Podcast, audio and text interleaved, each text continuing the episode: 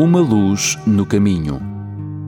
Uma Luz no Caminho é um programa semanal que estuda as Escrituras para encontrar as respostas para as questões mais difíceis da vida. Uma Luz no Caminho é um programa de fé e esperança que anuncia a breve volta de Jesus. Agora com você, o pastor Bill Santos.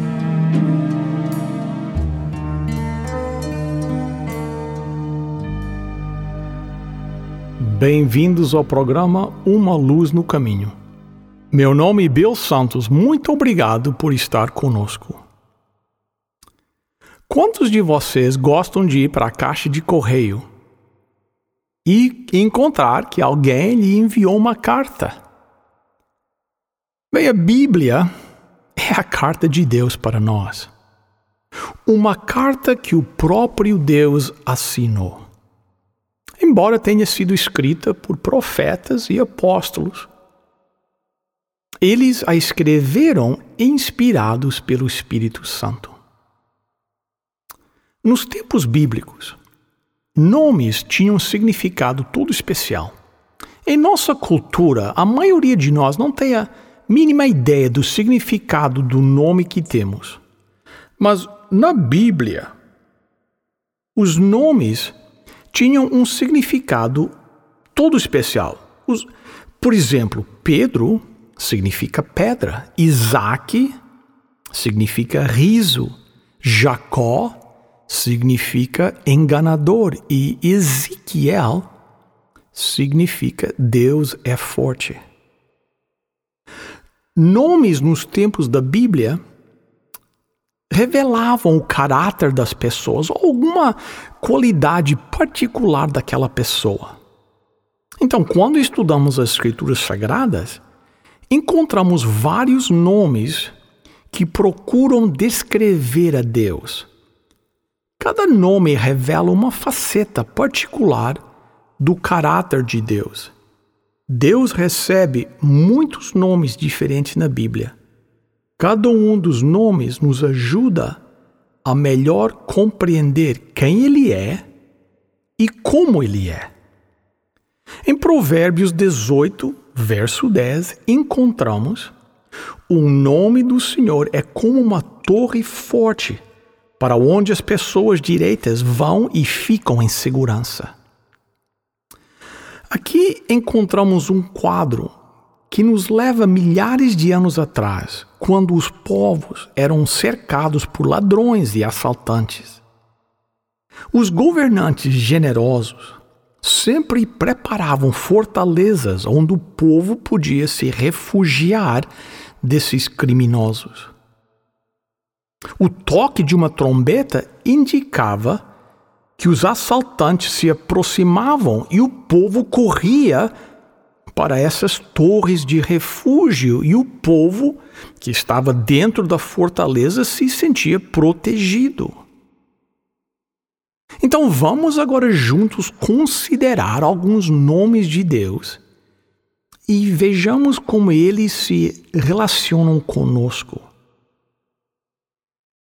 Será que você sente-se aborrecido pela falta de integridade nas pessoas com quais mantém relações comerciais?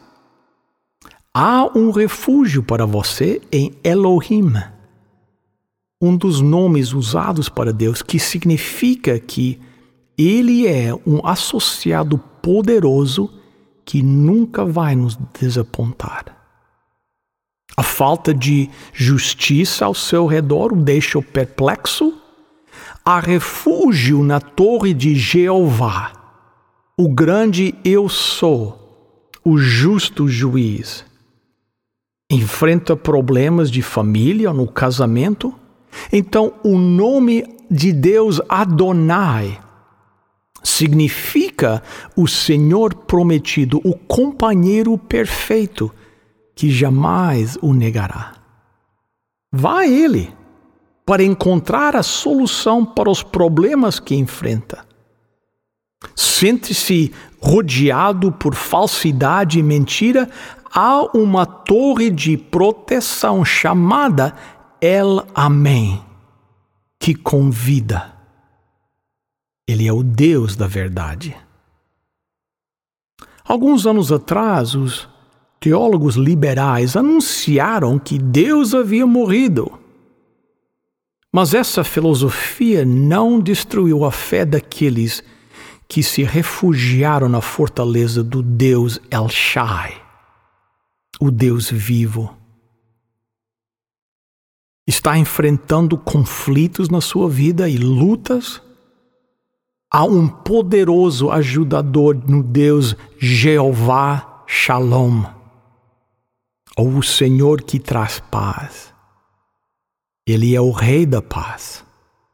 Sente-se que o peso de suas culpas o estão destruindo, então venha ao Deus El Yeshua, o Deus Redentor. Há pessoas que limitam a Deus. Apenas um nome. Essa ideia coloca limites e dá aos estudiosos da Bíblia uma compreensão superficial do Deus do universo. Cada nome não descreve a totalidade, mas apenas apresenta um aspecto da natureza de Deus. Um quadro real só pode ser apresentado quando exploramos cada um dos títulos dados pelo Espírito Santo e combinamos os seus significados. Quando combinamos a importância dada a cada um desses nomes, poderemos ter um melhor vislumbre do caráter de Deus. O assunto é tão vasto que poderíamos gastar toda a eternidade para estudá-lo, sem jamais esgotar o assunto. Porque Deus está acima do entendimento das mentes de seres humanos mortais. São Agostinho, que viveu no século V, frequentemente se dirigia à beira-mar para meditar e orar. Diante do majestoso oceano com ondas poderosas que se quebravam seus pés, ele meditava nas coisas sagradas. Um dia, enquanto caminhava na praia, seu coração estava preocupado com a doutrina da Trindade: Deus Pai, Deus Filho e Deus Espírito Santo. Ele pensou, meditou, estudou, mas não podia entender como Deus, o Pai, o Filho e o Espírito Santo podiam ser um. Ao caminhar, a sua atenção foi desviada por alguns momentos dos seus problemas para concentrar-se no menino que brincava com uma concha e procurava trazer água do mar para encher um buraco que ele havia cavado na praia. Bem, depois de observar o menino a trazer água do mar, Agostinho aproximou-se dele e perguntou: O que fazes, meu jovem amigo?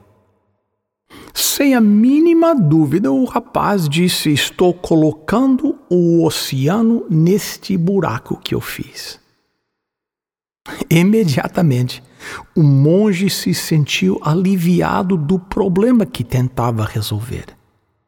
Havia aprendido uma lição de um menino pequeno. Ao despedir-se do pequeno, o filósofo continuou a sua caminhada beira-mar falando consigo mesmo: agora eu entendo. Estou à beira do grande oceano do tempo e procuro colocar dentro desta pequena e limitada mente humana coisas que são infinitas. Aqueles que procuram entender os escritos do Velho Testamento sem os benefícios do Novo Testamento ficarão para sempre se debatendo na escuridão da especulação. Jesus veio a um mundo que estava na escuridão total, que foi o resultado da falta de compreensão a respeito de Deus e do seu caráter o propósito de Cristo se revelava e tudo que está incluído nos nomes do seu Pai. O seu desejo para os discípulos foi expresso nas seguintes palavras encontradas em São João, capítulo 17, no verso 3. E a vida eterna é esta: que eles conheçam a Ti, que és o único Deus verdadeiro, e conheçam também Jesus Cristo, que enviastes ao mundo. Jesus veio cumprir um voto que ele havia feito na antiguidade. Salmo 22, no versículo 22, lá nós lemos: Então declarei o teu nome aos meus irmãos, louvar-te-ei no meio da congregação. Quando consideramos todos os nomes dados a Deus no Velho Testamento, encontramos mais de uma centena e ficamos a nos perguntar qual deles é o mais importante. Felizmente, esse assunto não foi deixado sem uma resposta, não foi deixado em aberto para especulação. Ao estudarmos os nomes de Deus, um por um, estaremos olhando diretamente nos olhos de Jesus. Todas as qualidades da divindade reveladas através do Velho Testamento foram exibidas com clareza por nosso Salvador em toda a sua vida imaculada nesta terra.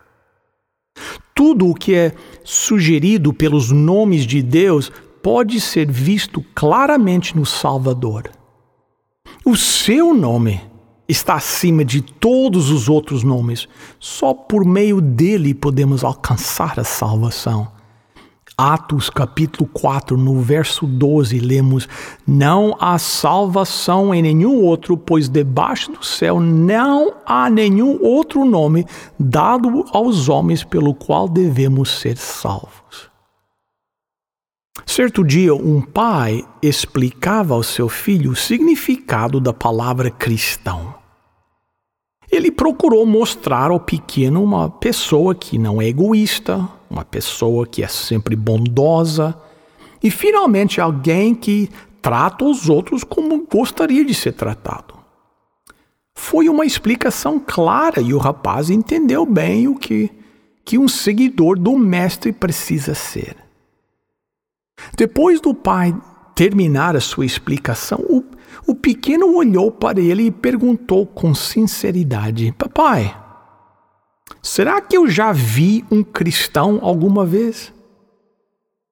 Será que os nossos filhos precisariam de fazer a mesma pergunta? Será que somos bons representantes do nome que está acima de todos os nomes? Nomes de marcas são muito importantes. Tem grande valor monetário. Há pessoas que estão dispostas a pagar altos preços se o rótulo for famoso. Mas às vezes o produto é falsificado.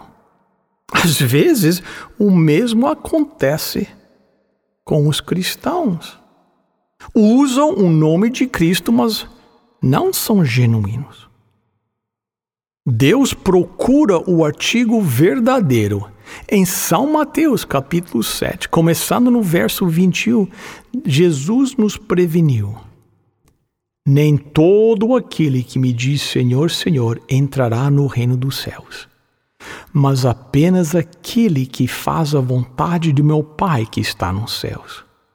Muitos me dirão naquele dia: Senhor, Senhor, não profetizamos em teu nome? Em teu nome não expulsamos demônios e não realizamos muitos milagres? Então eu lhes direi claramente: Nunca os conheci. Afastem-se de mim, vocês que praticam mal. Um jovem pastor um dia foi visitar uma senhora à beira da morte. Ele estava cheio das teorias que haviam sido ensinadas no seminário, mas não tinha muita experiência prática. A senhora doente não parecia dar muita atenção aos conselhos que o jovem pastor dava para que ela se preparasse para morrer. Ela estava cheia de alegria e simplesmente disse ao pastor que não se preocupasse, pois ela tinha certeza da sua salvação.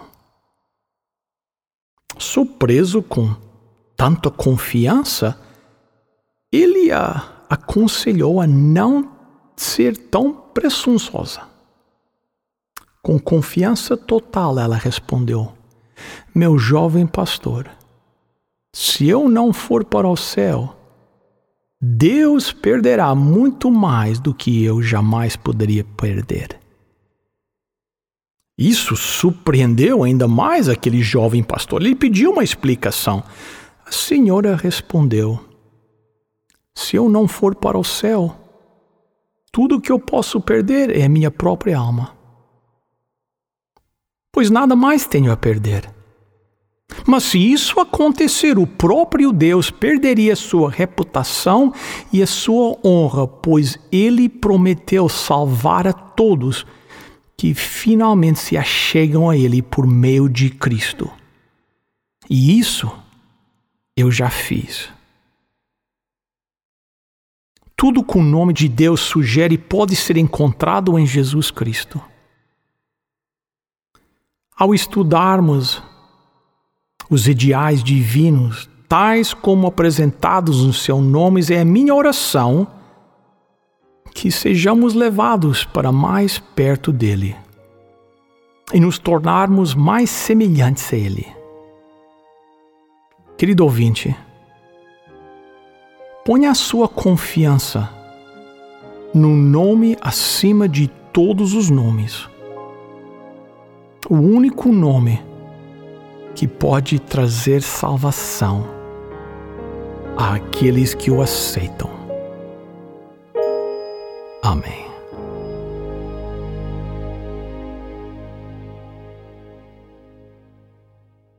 Nossos queridos ouvintes, chegamos ao momento em nosso programa que nós temos a nossa oferta especial. Para aqueles, quem sabe, que estão conosco pela primeira vez, nós, todos os programas, oferecemos uma oferta, um livro, um CD, uma revista, algo para ajudar você nessa caminhada espiritual. Hoje temos um livro maravilhoso chamado A História da Redenção, que explica o sacrifício de Jesus pelos pecadores que nem eu e você. Se você tem desejo de receber esse livro em sua casa, sem qualquer compromisso na sua parte, Ligue agora para os nossos voluntários que estão aguardando a sua chamada no 1-800 458 1735. 1-800 458 1735. 1-800 458 1735. Você pode também solicitar o livro A História da Redenção através do nosso website uma luz no caminho.com. O número mais uma vez 1 800 458 1735. Bem, chegamos ao final de mais um programa de Uma Luz no Caminho. Quero agradecer em primeiro lugar a sua presença aqui conosco e pedir um favor que você convide os seus amigos e familiares para estarem conosco no, na próxima programação. O nosso plano é estar aqui na próxima semana, neste mesmo horário, nesta mesma estação. Quero que você saiba que todos os nossos programas estão disponíveis no nosso website umaluznocaminho.com e na nossa página no Facebook. Procure a nossa página no Facebook, Uma Luz no Caminho. Visite a nossa igreja que fica no 280 da Carlinville Drive, bem próximo ao aeroporto. A Igreja Portuguesa de Toronto, Adventista do Sétimo Dia, está de braços abertos para recebê-los. Bem, a música chegou, quer dizer que é hora de eu dizer adeus. Mas antes de partir, lembre-se: lâmpada para os meus pés é a tua palavra, e luz para o meu caminho.